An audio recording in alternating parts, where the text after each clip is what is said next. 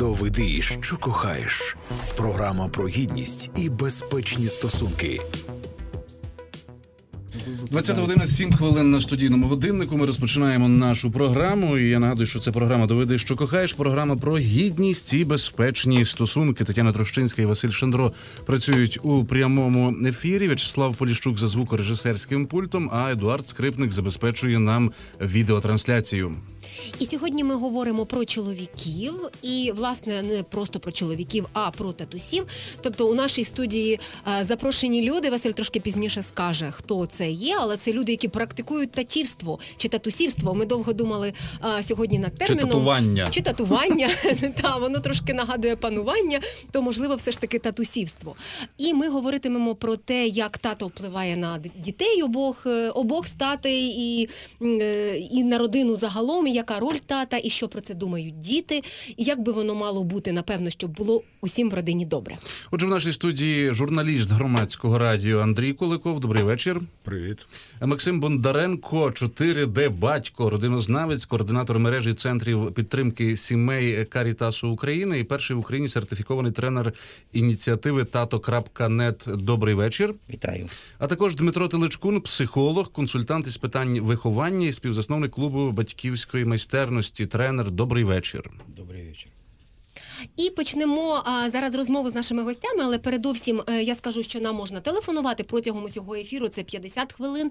Є можливість поставити запитання, поділитися реплікою, враженням, спогадом або не спогадом, а е, тим, що відбувається, зокрема, з вашими стосунках з, вашим татом або татами. Е, 0800 750 490 0800 750 490 безкос- безкоштовні дзвінки з мобільних і стаціонарних.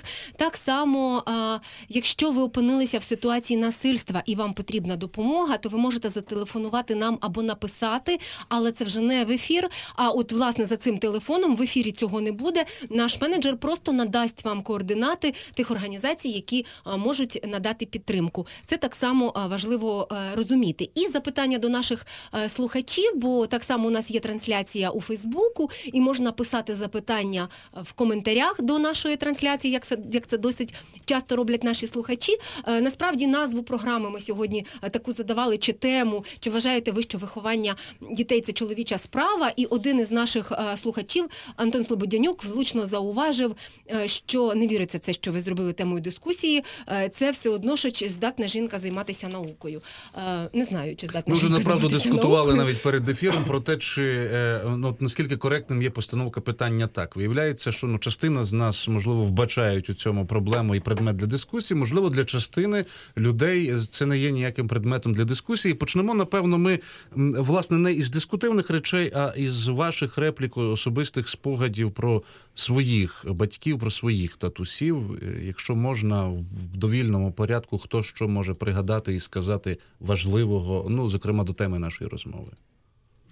В довільному Хто порядку. визначатиме важливо? В, ну, Визначатиме важливо, спікер. визна- визначатиме спікер, та скажімо так, колишня дитина або не колишня дитина, бо може хтось ще й себе й досі ну, я почуває почну дитиною. з того, що я ніколи не називав свого батька е, татом. Я називав його папа. І я гадаю, що це важливо. Тому що моя дочка мене вже називає татом. Вірніше, татом вона вже давно мене не називає, називає батьком. От і мій батько, котрий е, до скону життя так і не навчився української мови, тим не менше ніколи не заперечував проти того, що я перейшов свого часу на українську мову і зробив її мовою свого вибору. Оце для мене найголовніше, що було у моєму батькові, якого я, повторюю, називав папа. Це компроміс важливо чи розуміння Вибір. вибору? Це повага до мого вибору. Андрій Куликов, журналіст громадського радіо. Далі, далі, Максим Бондаренко. Добре, якщо так вже згадувати, то перших два слова, котрі мені приходять на думку, це термін великий неприсутній. Пам'ятаєте, можливо, з дитячого садочка, школи ми всі мірялися. Це типово для хлопців різними розмірами. Один з них був, а ким працює твій тато? Там чи він там міліціонер, то взагалі було круто. А я казав, він моряк. І я його так дуже сильно ідеалізував. Уявіть собі, часи 80-ті роки, а він був у екзотичних країнах, е, голими руками ловив акули, майже так дослівно, його ті легенди морські. Ціна за це була така, що його бачив декілька разів в житті. І ціна, я вважаю, досить серйозна. Єдиний плюс, який дуже додам, бо мінусом це була його ідеалізація, які б ми, ми листувались. І що би не було в тих листах, які я би не писав свої шалені думки, бо видно, син в батька чомусь подібний відносно творчого підходу. Він завжди казав: «Е, Я тобі довіряю, спробуй. Якщо не вийде, це вже досвід, що ти знаєш, що так не треба робити. Тобто довіра навіть з правом на помилку. І це мені помогло так, скажімо, з роками, вже коли я сам став батьком, прийняти його, в дечому навіть більше потім зрозуміти, бо це, звісно, були певні обставини. Це не просто так собі хтось такі вибори певні робив. Але такий термін так і залишився, великий неприсутній. Повага до вибору, довіра з правом на помилку Так. від Дмитро Теличко. И Я сейчас подумал, э, наверное, мне бы хотелось сказать, что э, самые яркие воспоминания или скорее там ощущения. Меня родители любили. Вот. И, наверное, это очень важно. Ну, а то, что вообще нас сопровождает, людей, детей, выросших, э, выросших детей, детей, которые, взрослых, которые остались с детьми, это некие пиковые переживания, яркие переживания. И они бывают негативные, бывают позитивные. Ну, наверное, негативные мы научились каким-то образом э, э, справляться с помощью детских средств психологической защиты, да, там каких-то существуют. А во взрослом возрасте у нас остается там позитивные. Ну, на самом деле не так все просто. Да? Нам тут показують, щоб з метою кращої відеотрансляції Дмитро трошки посунувся до Максима. Ні, ні, давай. ближче, ближче. ближче. Добрі, то ти має ми разом. І на нашій трансляції якраз помітимо О, цей і тепер процес. і всіх- вже всіх трьох добре тепер добре. Отже, е, чи існує криза батьківства в Україні зараз, на вашу думку, і в чому її причини? Е, Дозвольте, панове, я тоді. Прошу, відповім. Максим Бондаренко. Е, На мою думку, вона не існує зараз. Вона існувала, і це вже є певні наслідки цієї кризи. І це можна дивитися і глибше. І Радянський Союз, і Друга світова, Перша світова.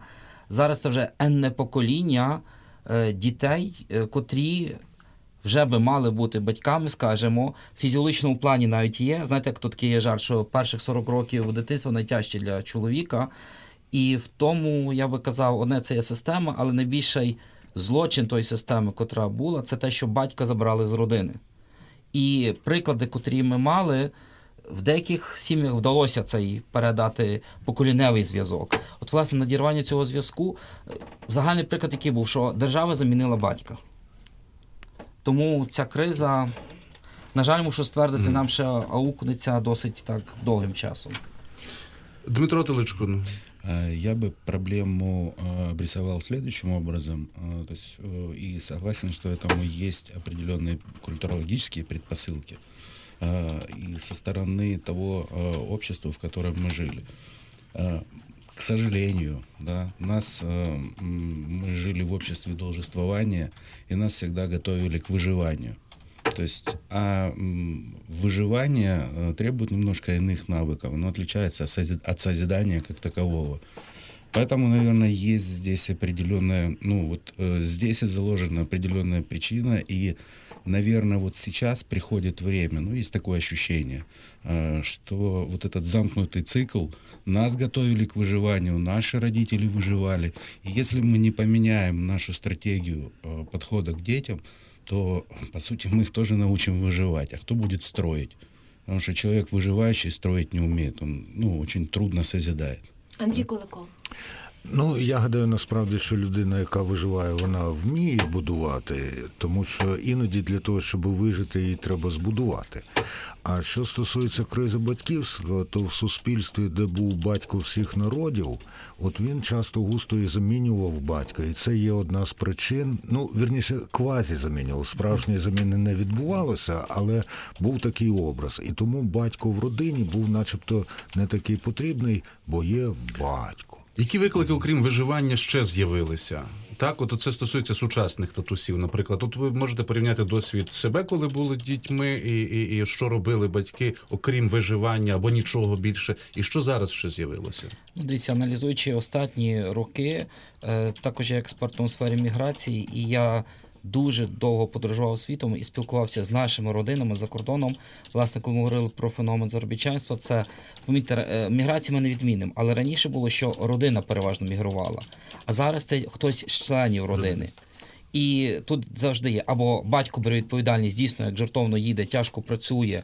Е, Ми говоримо про справжнього батька, котрий там зберіг родину, ті кошти там привозить, але відбулися зміни. І все ж таки його фізично не було. Або якщо їде мама, що теж досить характерно слово для Італії, і цей тато є в нових умовах, де він може також проявити своє батьківство, але не всім це вдається. Бо з якогось пункту зачіпається його так звана стереотипна чоловіча гордість, а з другого він, можливо, ніяковіє, бо ну, нас дійсно тому навчили, що я можу бути повноцінним мужиком, готуючи для тих, кого кохаю, прибираючи, чи сидячи з ними роблячи уроки. Але ж помітьте, це є найкращий момент навчання. Це то був в стародавній Греції, тобто знайти свого вчителя, котрий тобі буде присвячувати час і буде поруч. Та за ним ходили, за тим вчителем 10-20 років, поки чогось навчились. А приклади були Олександр Македонський чи хтось від Арістотеля, скаже. А тут, А- власне, батько може бути тим Арістотелем. У нас було так само опитування перед тим, е, як розпочався наш ефір. Ми оголошували е, в соцмережах про те, що цей ефір буде. І от доволі багато, як ми вважаємо, 73 людини взяли участь у цьому опитуванні. Е, 66 із них, тобто 90% сказали, що тато є незамінним. І от що цікаво, знайшлося семеро людей, які вважають, що тато може не брати участі у вихованні дитини.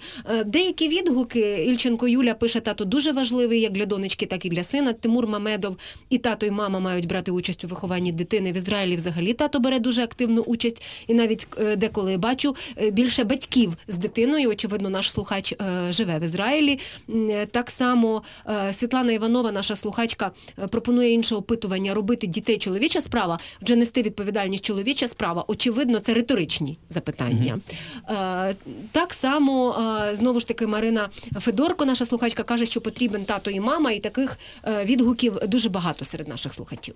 Ну і е, українські дослідники так пояснюють причини кризи батьківства в Україні. Зараз ми послухаємо їхні думки. Українські дослідниці Софія Котова-Олійник та Олена Остапчук зазначають, що через війни і репресії в Україні цілі покоління дітей виростали без батьків. Ні чоловік, ні дружина не мали перед собою моделі чоловічої поведінки в родині, не розуміли, які ж основні функції чоловіка і батька. Чоловік отримував в родині посилену увагу і опіку, що нагадувала роль дитини.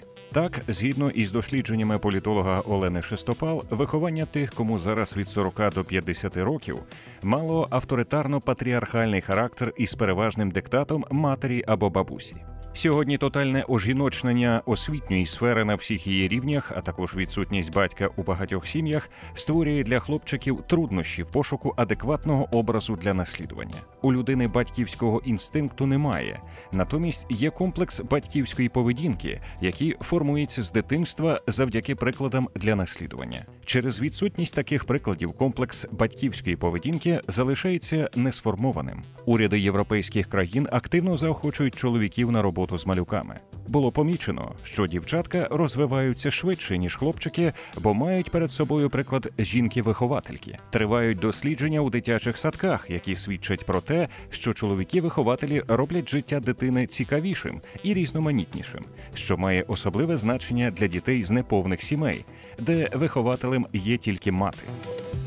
Отже, наш ефір триває. Андрій Куликов, журналіст громадського радіо. В нашій студії також Максим Бондаренко. Він батько чотирьох е, дітей і родинознавець. Дмитро Теличкун, психолог і консультант із питань е, виховання. І ви нам можете також зателефонувати. 0800 750 490 – це без- безкоштовний телефон з мобільного стаціонарного. Так само на нього можна зателефонувати як в ефір з вашою реплікою, так і нашому менеджеру, якщо у вас е, якась сталася ситуація пов'язана з насильством або будь-яка інша складна життєва ситуація, і ми надамо вам е, контакти організацій, які могли б допомогти. І е, хотілося б все ж таки почути, можливо, про певні перепони. Е, От що заважало, на вашу думку, вашим батькам?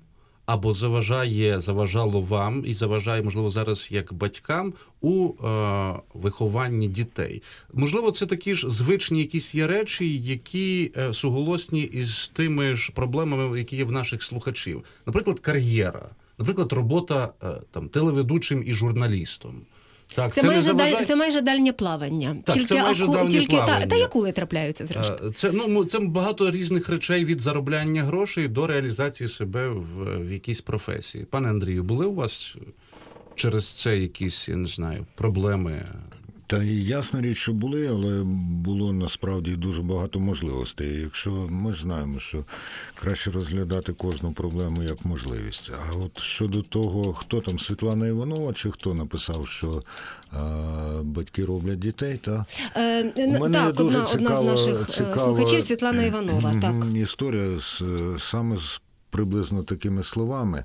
Я е, був е, знайомий, власне, проходив якби підготовку до хрещення з е, священником грецької православної церкви Константинопольського патріархату, і він мене якось питає: ну тобі вже все зрозуміло?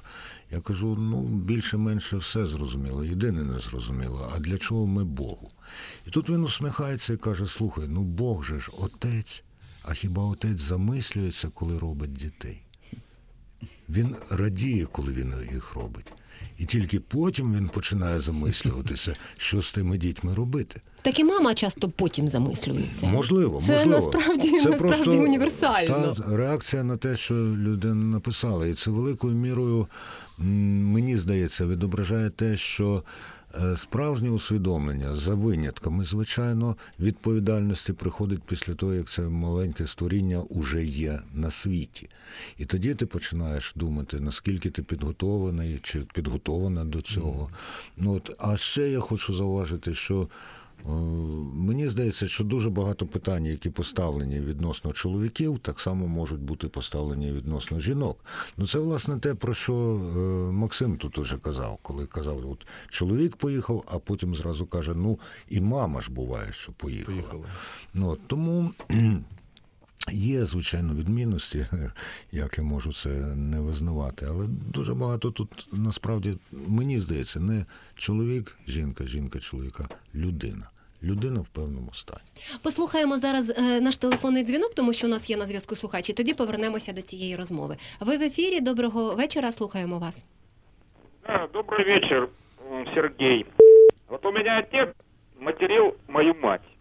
Он военный был И всегда ее этим досаждал. Я тебя содержу! Ты без меня никто. У меня два вопроса, кстати. Первый вопрос.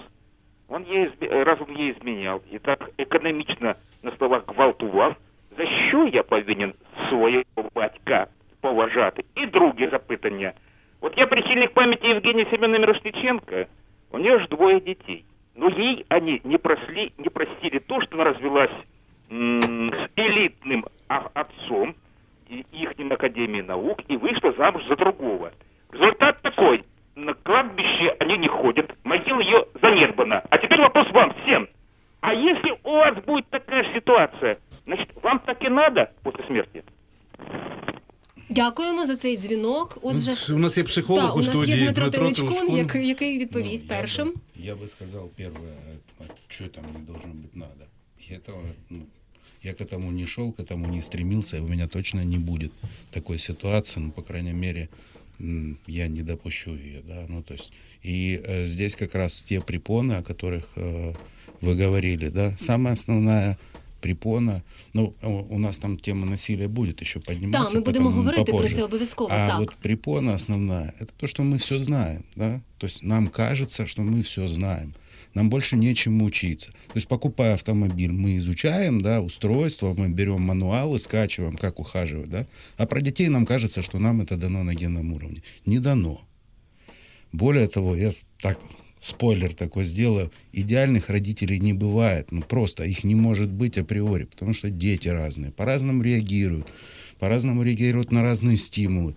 Никто не имеет конкретных а, рекомендаций, советов или еще чего-то. Но есть определенные вещи, которые нужно знать.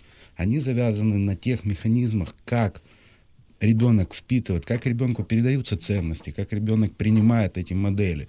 И ну, если отец, да, грубо говоря, там, материл, костерил мать, а, и женщина реагировала на это подобным образом, да, ну, значит, э, значит, такая модель и присуща там и дальше, да, она будет развиваться. Важливе запитання тут прозвучало, до речі, за що поважати? От я з свого досвіду скажу, я завжди кажу своєму синові, що ти не повинен поважати нікого е, апріорі, в тому числі мене. І частина, от в моєму колі е, людей, мені інколи роблять з цього приводу якісь там зауваження чи дискутують, як же це апріорі не поважати е, маму. Ну завжди у нас дискусія на цю тему. Я можу помилятися, але це є така позиція. За що поважати? От є питання, і було питання за що поважати. Е, Дмитро Пиличкун продовжить і потім Вы приєднаються знаете, наші э, гості. вы знаете, э, первое слово «должен» в последнее время мне очень режет слух. «Должен» я только самому себе. Это нужно всем родителям усвоить. Самому себе отстаивать свои границы, свое достоинство. Больше я никому ничего не должен. Я могу сам, только сам себе брать на себя ответственность. И в этом, наверное, есть ключ. Ну, за исключением тех случаев, когда я подписываю договор, у меня есть должностные инструкции, да. А вот. И э, то, что вы еще сказали, да, там по поводу э, вопрос был э, вот в вашем вопросе, да, там по, э, про уважение, да, а, вы понимаете, а, настоящее уважение и настоящий авторитет матери – это когда я могу на нее злиться, когда я могу ей напрямую сказать о своих чувствах и переживаниях. Если я начинаю их скрывать, то какое здесь уважение? Я просто начинаю прятаться, да, и просто буду неискренним. А тоді має Максим бути Бондаренко. Так, Максим, довіра, так. що незважаючи, що б ти не сказав, навіть якщо ти зробив щось погане, тебе не відкинуть як особу. Это про доверие. Так. Это, это про доверие. Если оно сформировано, то наоборот, а, даже э, высший смысл уважения – это позволить себе разозлиться. Это позволить себе а, сказать родителю о том, что, а, что тебе не нравится, что тебе а, неприятно. А нас учат притворяться, ну, к сожалению, да, ну, учили, по крайней мере. И вот сейчас а, мы сталкиваемся с ситуациями, по крайней мере я, когда это является очень большой проблемой к тому, чтобы, а, ну, я такое слово скажу, а, немножечко переключать мозг родителей а, в чуть-чуть другую сферу. Потому що, ну, Ще, ще слухаємо Так, слухача. так, так. Добрий вечір, як вас звати? А мені треба менеджера вашого. Е, Менеджера. А, до, До менеджера. Зателефонуйте ще раз, будь ласка, і вас Так. е, с- сконтактують із Зараз вас менеджером. контактують з менеджером. Можливо, ще кілька Я б реплік хотів, до та, цієї теми. Продовжити, Так. власне, думку Дмитра, але перед тим все ж таки наголосити, бо нам побажав такого, а я б нікому такого не бажав. Раз. Два, коли ми з нашими татами збираємося на, скажімо, посиденьках нашого чоловічого клубу, і дійсно були ці виклики, ми їх проговорювали, і недостатній рівень утримання гідної сім'ї, розірвані часом стосунки. Ми не мали цього доброго прикладу, брак знань. Потім поганий приклад, котрий йде в телебаченні, йде або приклад мачо, або паяка, а дуже рідко сім'янина. Але знаєте, що найголовніше, ми дійшли між собою як практики, вже будучи батьками, що найбільше для нас виклик сьогоднішніх в Україні татів це не пробачення власному батькові його помилок, бо якісь такі дитячі очікування, що він мав бути ідеальним, як каже Дмитро, чи він мені чогось не додав. А тепер те, що я третє хочу сказати. А ми не можемо бути. Тобто ми можемо, але як я можу бути суддею своєму батькові, чи тим більше вчителем? А за що я можу бути вдячним? Так це за. Я не знаю, чому так сталося, але вони тоді зустрілись, щоб з'явився я. За цей шанс, дар життя, щоб тепер, коли я росту, розвиваюся як особистість, бути щасливим, кохати і відчувати це кохання. Так за це варто боротись, так воно тернисте, не завжди все вдається, сам купу раз помиляюсь. Але цього би всього не було, якби тоді, певний момент, цієї іскорки між ними не сталося. Можливо, за це дякую. А тут питання дар життя чи тягар життя. І тому я вважаю, А не що кожен сам думає над цим. А, так от я ж кажу, це питання дар життя чи тягар життя. І тому я вважаю, що вести мову про те, що діти чимось зобов'язані батькам, це неправильно. А от батьки зобов'язані дітям, тому що їх не питаючи, вони приводять їх у цей світ. І ми запитали у людей, які в дитинстві відчували, що їм бракувало присутності тата в їхньому житті. Вони щиро поділилися своїми переживаннями. Далі сюжет. Что же мне про него сказать? Э, Я его очень давно не видела, э, поэтому я не знаю, как он сейчас выглядит, но мама говорит, что он постарел. Стосунків ніяких немає. А були вони до 12 років. Ми одного разу поговорили. Він е, сказав, що можливо, ти навіть не моя донька, і після цього я зрозуміла, що напевно зараз або не час, або в принципі нема сенсу пробувати встановити контакт. В ті моменти, коли не дуже хотілося бути в сім'ї, бути саме бути батьком, бути чоловіком, він уходив на рибалку. Якщо там дитинство взяти, то в принципі нормальні стосунки. Якщо вже там більш пізніший час, десь там може з 11-12 років, то вже не дуже. Я, по суті, позашлюбний син. Тому мій батько, власне, він, він музикант, а музиканти не такі. От, власне, і в нього є своя сім'я, і в мене, виявляється, є старші брати. Найбільше мені не вистачало спини, щоб ця велика така чоловіча спина, коли ти маленька дівчинка, ця велика чоловіча спина, вона завжди була поруч, і ти виходиш в великий світ, коли ти маленька, але ти знаєш, що тобі завжди є куди повернутися. Всі хлопці навколо мене казали, що ти побереш от паяльники і спаюєш от цю штуку, тобі ж не треба, спаяй. Я такий, да, да, без проблем, я ж вмію паяти. А потім я виходжу і думаю, що я насправді взагалі не дупля не ріжу, взагалі не знаю і не розумію, як це робиться, бо мене ніхто не навчив. Хотілося б, щоб е, тато мене побільше поносив на руках. І от коли ми такі трошки недоношені на ручках, то нам дуже цього бракує. 90-ті роки такі складні були, і постійно нас там присували старшаки там і так далі. Но від нього якби такої підтримки, щоб там захисту чи ще чогось не було. Это реально было перманентное состояние. Мне всегда было обидно, почему у других детей есть папа, и даже если он не живет с ними, он все равно есть. А у меня его нет. Відсутність батька на мене попливала, мабуть, мабуть, я став.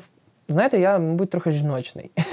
У мене є такі риси характеру, я дуже добре спілкуюся з жінками більше, ніж з чоловіками. Ну, я сумніваюся, що я пішла би, наприклад, на війну, якби у мене був батько. Мені потрібно було доводити щось. В першу чергу собі. Ти намагаєшся постійно десь от доказати, що я хороша дівчинка. Там зверни на мене увагу. Я побачив, ем, як не потрібно робити чоловіку і батьку в сім'ї. Тобто уникати відповідальності, там, замовчувати свої проблеми. Я собі сказав, я не хочу більш такого пекла. Те, що я росла без батька, вплинуло дуже сильно на мої стосунки з чоловіками. Мені е, завжди потрібно доводити чоловікам і собі, е, що я краще, що я можу ліпше, що я не маю права робити помилку, тому що через це можуть піти від мене. Сейчас я понимаю, что, ну, в первую очередь всегда нужно рассчитывать на себя. Ну, возможно, там какое-то недоверие есть к другим людям. Ну, типа, ты им доверишься, они потом тебя кинут, как кинул папа. Не, типа, я так делать не буду. Тато, для мене дуже важливо, щоб дорослі, граючись свої ігри, вирішуючи свої проблеми, не забували про те, хто є їхні діти. Для мене дуже важливо знати, що ти не боїшся, бо тоді не є страшно мені. Ну, і він, може б сказав би, що батько треба було чаще мене, не знаю, обнімати. Тату, дзвони частіше. От в мене скоро день народження. Можна подзвонити до нього і після нього. Можна позвонити літом. Да, у мене там немає день народження, тоді, тоді теж можна мені подзвонити. Папа, не забувай, що у тебе є діти. Незважаючи ні на що, ти мій батько і все одно я тебе люблю. Такі спільні, можливо, тенденції якісь, або щось спільне, що, що ви помітили в тому, що досить відверто говорили а, записані нами герої. Я думаю, что это все-таки э, желание получить поддержку да, какую-то. И, э, ну, в первую очередь, поддержку. Почувствовать плечо очень часто звучало, да, э, внимание. Э, но сейчас, понимаете, ну, ситуация такая, что мы не знаем, мы не можем влиять на э, те события, которые происходят. Мы не можем сводить людей э, и заставлять, как коммунистическая партия, оставаться Разом друг на с все другом. життя. Да. Але ж там пролунала, до речі, фраза, що були сім'ї, де тато не жив, але при цьому був. Це ж теж важливі речі. Він не жив з тією сім'єю, але він був присутній. Вы знаете, таких историй очень много можно услышать. Но ключевое – это те механизмы, которыми оба родителя должны обладать. Ничего страшного нет, если там, ну, э, Нельзя вообще даже думать о том, что невозможно а, там одному человеку в семье, неполной семье воспитать нормального ребенка. Просто нужно знать, что у ребенка есть на каждом из возрастных этапов свои потребности. Если ты эти потребности удовлетворяешь, не, а, не делаешь их э, там не делаешь из них проблемы, и ребенок получает то, что в этом возрасте должен получить, все нормально. Ну, э, не может быть проблем. Ну, проблемы будут всегда, но они не такие острые. И как раз в этом плане э, это то, что родителям нужно знать. Но родители, к сожалению, да, вот преграда. Я говорю сейчас не о мужчинах и не о женщинах, я говорю о родителях и о той, и о другой стороне. Они просто, ну, э, большинство, я говорю, что сейчас изменяется тенденция, но большинство даже не понимают э, тех основополагающих принципов, на основании которых, а, передаются ценности, формируются новые ценности, да, там, э, о тех потребностях, которые есть у ребенка. И это самое главное, да, ну, вот это важно, на мой взгляд. Е, Андрій, Максим, Коли говоримо про неприсутності, мені зразу така клафі- класифікація точки в голові, що дійсно є фізична неприсутність, це зрозуміло з різних причин. І тут я б теж не осуджував, бо вони дійсно бувають різні. Але дуже часто на цьому і зациклюємося. А як же емоційна неприсутність, психологічна, духовно, тобто ціннісна? Тобто батько він може бути, але перепрошую, як мебля, знаєте, такий. Чи е, навіть ми жартуємо так серед татами, ну ти ж не батьківський бермудський трикутник. Тобто не п'єш там, не куриш, не зраджуєш, зарплату додому приходиш, але тільки переступаєш поріг дома, опа, і ти розчиняєшся на радарах жінки і дітей. То перепрошую, ті зони, знаєте, такі холодильник, телевізор, диван, скажімо. У цьому опитуванні я почув дві фрази, або там ну, двоє людей сказали практично те, що відчуваю я, причому і як батько, і як син. Одна людина сказала, що йому бракувало, здається, спілкування з батьком. Я зараз е, дуже гостро усвідомлюю, що я зі своїм батьком не договорив. Та? Не те, що я не дізнався від нього чогось. Все, ну я думаю, що я багато від нього взяв у галузі знання і так далі. Але мені от гостро бракує. Я зараз, через скільки це, 20 років минуло, відколи батька вже немає. А я думаю, отам ми могли пройтися разом і поговорити. Отам ми могли просто прогулятися парком, пройтися понад Дніпром. А інша людина сказала, що у мене є відчуття, що тато мене не доносив на ручках. Так, так у мене є відчуття, що я свою дочку не доносив, доносив на ручках. Хоча приблизно до років 10 я приділяв їй, ну, за моїми спостереженнями, набагато більше уваги, ніж мої ровесники і так далі. і так далі. От. А тепер я думаю, що і згодом я мав би це робити більше. Я безмежно вдячний своїй дочці, що вона ніколи мене, мені не закинула цього. І іноді, коли вона зараз до мене звертається або дбає про мене, а іноді і кпить з мене, я думаю, доцю, я, я дивуюся тому, наскільки вона зберегла до мене оці почуття. Хоча з іншого погляду можна було б сказати, батько, ти там мені того не дав. Такий сякий. Так.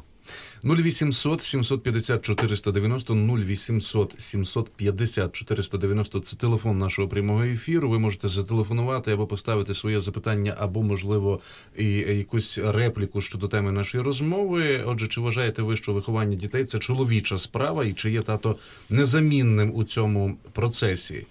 А я думаю, от ми говоримо про цей досвід і говоримо про ідеальне, так зване, та в лапках. Чи можна загалом от доносити на ручках, договорити з батьками достатньо? Чи це все ж таки те, що завжди от залишається з нами, як якась частинка болю?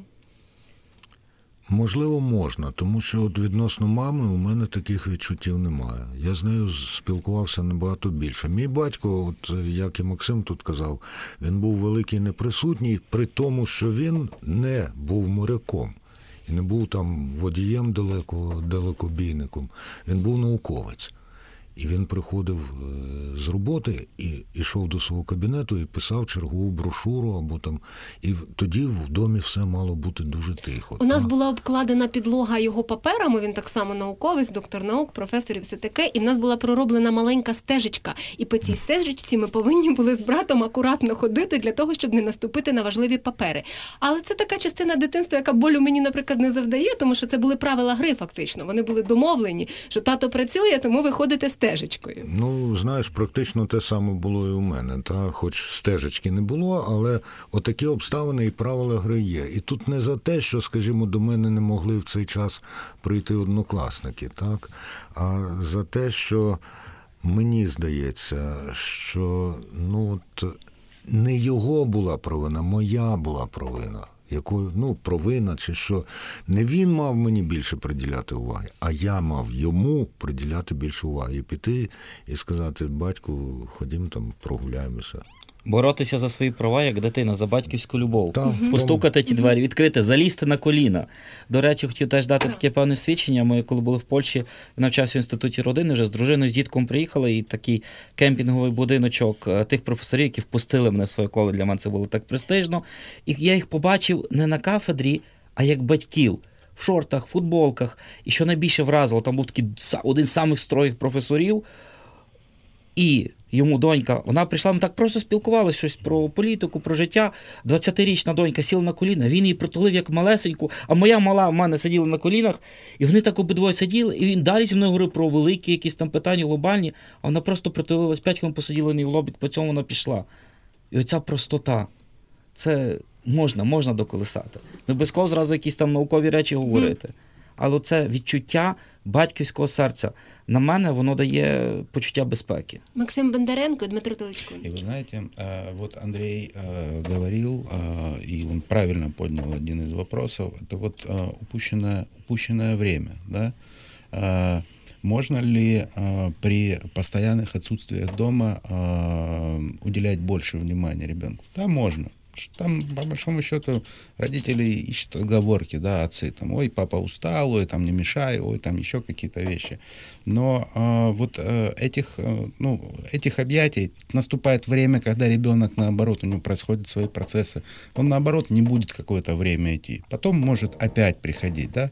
И вопрос в искренности выстраивания этих отношений, да. Если они искренне выстроены, тогда и ребенок возьмет столько, сколько ему надо, и попросит, да. И, э, ну, от, от, от отца, от родителей, от обоих родителей. Я вот, честно, вот не хочу. Меня, честно говоря, коробит немножко, что мы э, говорим о, об отцовстве, да. Ведь мы должны говорить о родительстве, потому что... Так українською Да. мовою ми якраз так і кажемо. Батьківство. Так, І так. Українською воно не І розрізняється. українською мовою це не відрізняється, да, і, ну, і не нужно говорить о том, що роль отца там как-то, да, не хватает, да, ну, ну мы не влияем. Ну, на але это. на початку програми ви в, в трьох, в принципі, означили ті маркери, все ж таки, е, е, з- за якими ми впізнаємо або робимо різницю між материнством і все ж таки батьківством, бо як ми намагались дати, дати йому інше визначення, аби не плутати, не узагальнювати. Татусівство? Татусівство, так. Е, Тобто війни, репресії одне, там важкі фізичні роботи, так, починаючи там з перших п'ятирічок і кудись відсилання а, інше. І, вочевидь, е, ну от знову ж таки, ми говорили перед ефіром про те, що є можливо певні стереотипи, що це не батьківська справа займатися вихованням дітей. Чи їх вже немає? В нашій речі? студії, вочевидь, це приклади, які свідчать про протилежне. Так, Я б такого не дозволив. Як це так, що А хтось таке є, інший але є таке. Їх виховують. Ну, тобто я приходжу з роботи, а там діти там стрибають, а ідіть ви геть, бо в мене там я хочу відпочити. Так це тоді питання не до дітей, а до мене. Так. Я вам більше скажу, це настільки ж насправді, ну не знаю, абсурдне, парадоксальне чи е, питання, як те, що не батьківська чи не чоловіча справа прати, варити обід і прибирати в хаті. Ну, от, е, З моєю роботою це точно не жіноча справа. Я припускаю, що е, панове співрозмовники Ну, у нас є ще одна тема. вже не прали пелюшок, правда? Я перу. От? Ну, так четверта дитинка, так. А- Підгузники у нас марлеві такі. А, Ага, то тому, ну тому зрозуміло. так. То ми, власне до того, що технології нині спрощують трошки цю частину життя. Все. От, а я Ну, ми ще пелюшки, і саме тому я брав пелюшки, що я працював та журналістом. Це не така, вона виснажлива робота по-іншому. А фізичні сили у тебе зберігаються. Тому, коли після роботи ти приходиш додому, то це твій обов'язок допомогти. Іншій людині, яка виховує, яка разом з тобою народила, чи з якою разом ти народив цю дитину, і попрати полюшки. Це є абсолютно нормально. А попрасувати з своїх боків, ні? Е, Трошки все-таки е, і в нас є ще тема Так, важлива пов'язана. Ми анонсували зрештою з насильством, так який, який стосунок має відповідальне відповідальність батька і відповідальність матері до е, тем пов'язаних із домашнім насильством. І тому я думаю, що ми що ми ще мусимо приділити трошки Так, часу цьому. в нас є маленький ролик. Насильство в сім'ї часто називають жіночою проблемою. Джексон Кац, педагог, режисер і культурний теоретик, відомий активіст руху проти насильства, стверджує, що це глибоко чоловіча проблема, і саме чоловіки мають взяти на себе відповідальність і стати лідерами змін у цьому питанні.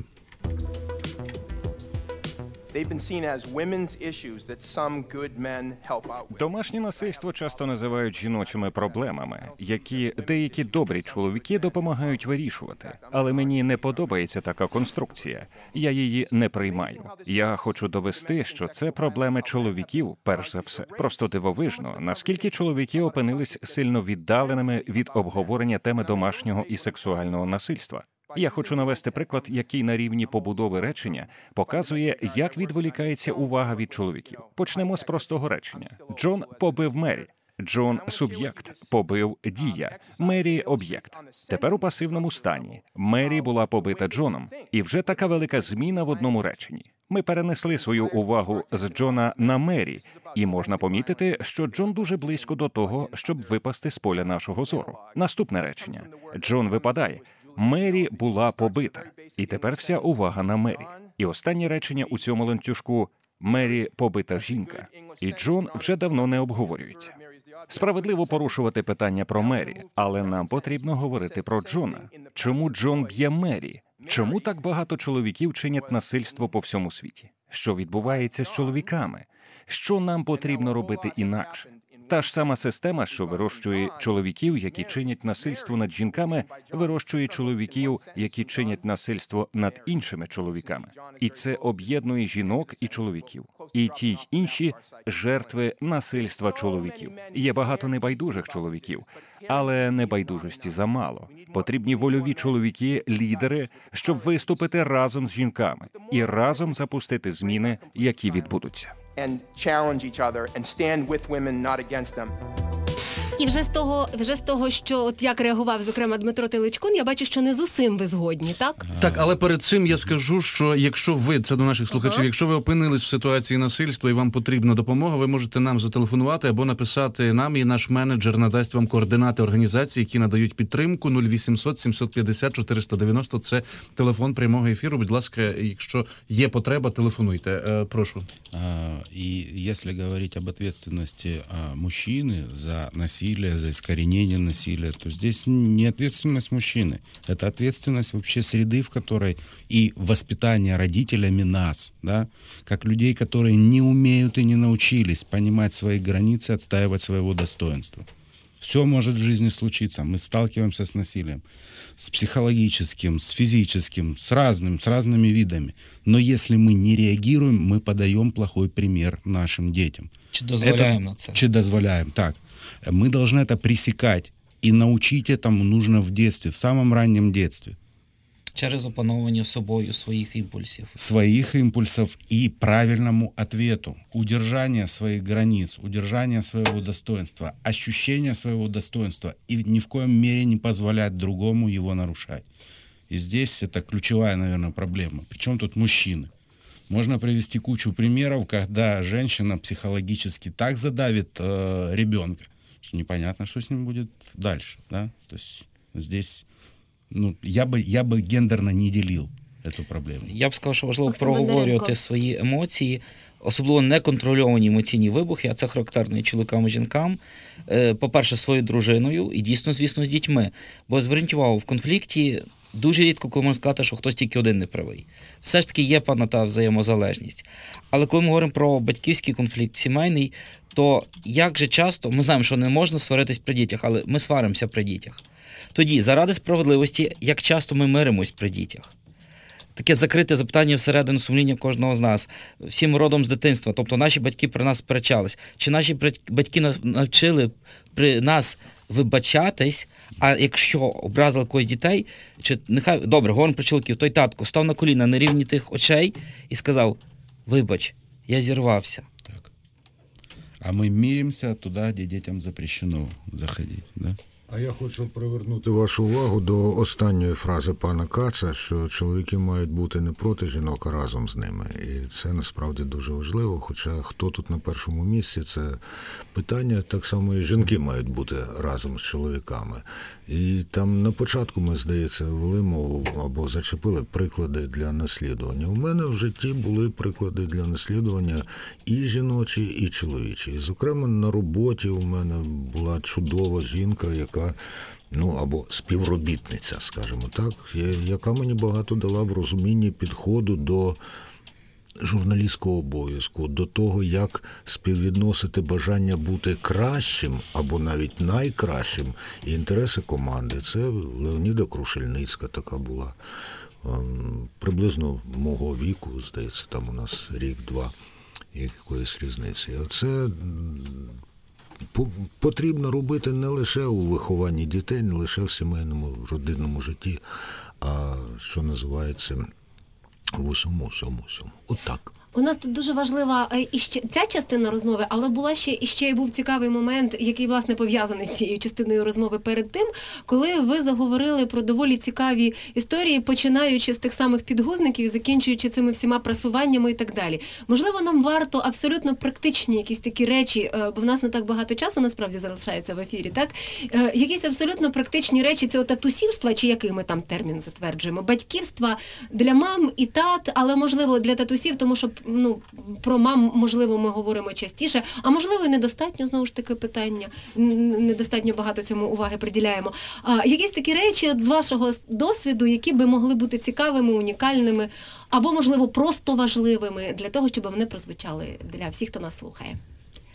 Я э, сказал бы, что, ну вот, если, если говорить о практических советах, то это прежде всего ценить то время, которое тебе дано э, побыть с ребенком, пусть даже его немного, пусть ты очень занят и редко приезжаешь, да, цени это время и э, максимально эффективно вкладывай, вкладывай в э, ребенка, отдавай, дари ему то внимание, которое ты не мог ему на протяжении времени э, дарить, да, то есть можно быть даже достаточно эффективным при редких встречах, и можно абсолютно быть неэффективным родителем, если ты присутствуешь, да, ну это вот э, Тоді це присутствуешь, питання да, кількісного, якісного часу. так, так, да. И это, это, это этот вопрос. А если говорить о там случаях каких-то, да, вот у меня пиковое мое отцовское переживание, это когда мы играли вместе, а, я, жена и ребенок, да, а, и вот как-то прервал ребенок игру, это было очень весело, увлекательно, мы все вовлеклись, и потом она говорит, я так счастлива, мне аж плакать хочется, да, вот, а, и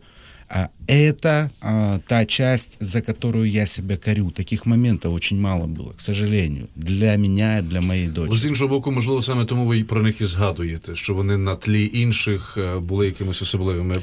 Пане Максиме. Чоловіки, для нас важливе питання бути авторитетом. Хочете бути справжнім авторитетом, не авторитарним, а тим, кому довіряють, будьте з дітьми, тому що авторитет формується від присутності. І, звісно, цей час має бути не тільки кількісний, але й якісний. Як я це вирішив? Без тих всіх теорій, скажімо, і розумної науки чи психології, перепрошую. Для мене особисто я вчуся цілий час, запрактикую ходити на побачення з дружиною, з дітьми і з кожною дитиною окремою. Що значить побачення? Це не просто проведення часу разом, це ти і я тільки для нас. І хотів дати малесеньке таке свідчення моєї трьохрічної Марії, яка я Мавія. От, яка знає, що кожній дитині там намагаюсь присвятити цей час, і от вже всі лягли спати, переважно хто перший змучений з батьків засинає, тут раптом опа, я не заснув. Вона мене дьоргає, каже, батько, вона до мене каже, батько, пішли на кухню на побачення. Я особливо мушу запалити свічечку, це взагалі романтика, це не обговорюється. Я їй роблю пластівці з молочком, собі тоді вже якийсь там чай зм'яти. Головне витримати, не заснути, сидіти. І вона там та сонна трішечки тих пару ложечок з'їсть, і так на мене дивиться, дивиться, дивиться і каже: Ти мене бачиш? Кажу, бачу. І я тебе бачу. Все, в нас було побачення, встала і пішла спати. І вона спокійно заснула. Ну це ж побачення насправді. Я так? її Тому й але тому- бо ви бачили. Ти мене бачиш. Тобто, Але тут і метафора мене? глибока Так. насправді. Андрій Куликов. Більшість мого матеріального досвіду татусівства вже, напевне, не має великого значення, бо це 80 80-ті і початок 90-х років безпосередньо. Так зараз умови дуже дуже дуже змінилися. Але е, батьку, тату, якщо ти хочеш бути, я буду зараз дуже великим сексистом. Якщо ти хочеш мати авторитет у дітей, умій майже все, що вміє мама. Раз. І по-друге, батьки, себто татусі, не ревнуйте дочок до їхніх хлопців. Це насправді оце пролунав такий, я не знаю, тізер. Це аспект на цілу величезну наступну Програму. програму. Але ми би хотіли трошки музички в кінці Так. дати. Андрій Куликов, до речі, запропонував е, цю річ послухати. Можете кілька слів просто скажеш. Кілька слів. Насправді це музично дуже цікавий гурт, відверто з Дніпра. Але я коли почув цю, вірніше, я побачив, називається Дай мені Божа любов. Ну, думаю, буде знову там про любов, кохання і всяке таке. Я послухав, воно настільки співпадало з моїми відчуттями. Я пригадав, як я навчався любити свою дитину. Андрій Куликов, Максим Бондаренко і Дмитро Телечкун були в нашій студії. Хто пропустив цю розмову, зможе її послухати ще раз наступного четверга, 22 лютого о 10 годині. Наш наступний прямий ефір слухайте 15 березня о 20 годині. Будемо говорити про пікап і залицяння. А вже 23 лютого о 18.30 запрошуємо всіх на нашу другу відкриту дискусію, яка відбудеться у київському хабі 4.0 за адресою вулиця Ярославський провулок 1 дріб 3. Тетяна Трощинська і Василь Шандро працювали у прямому ефірі. Вячеслав Поліщук за звукорежисерським пультом. Едуард Скрипник забезпечував нам відеотрансляцію. Слухайте, думайте.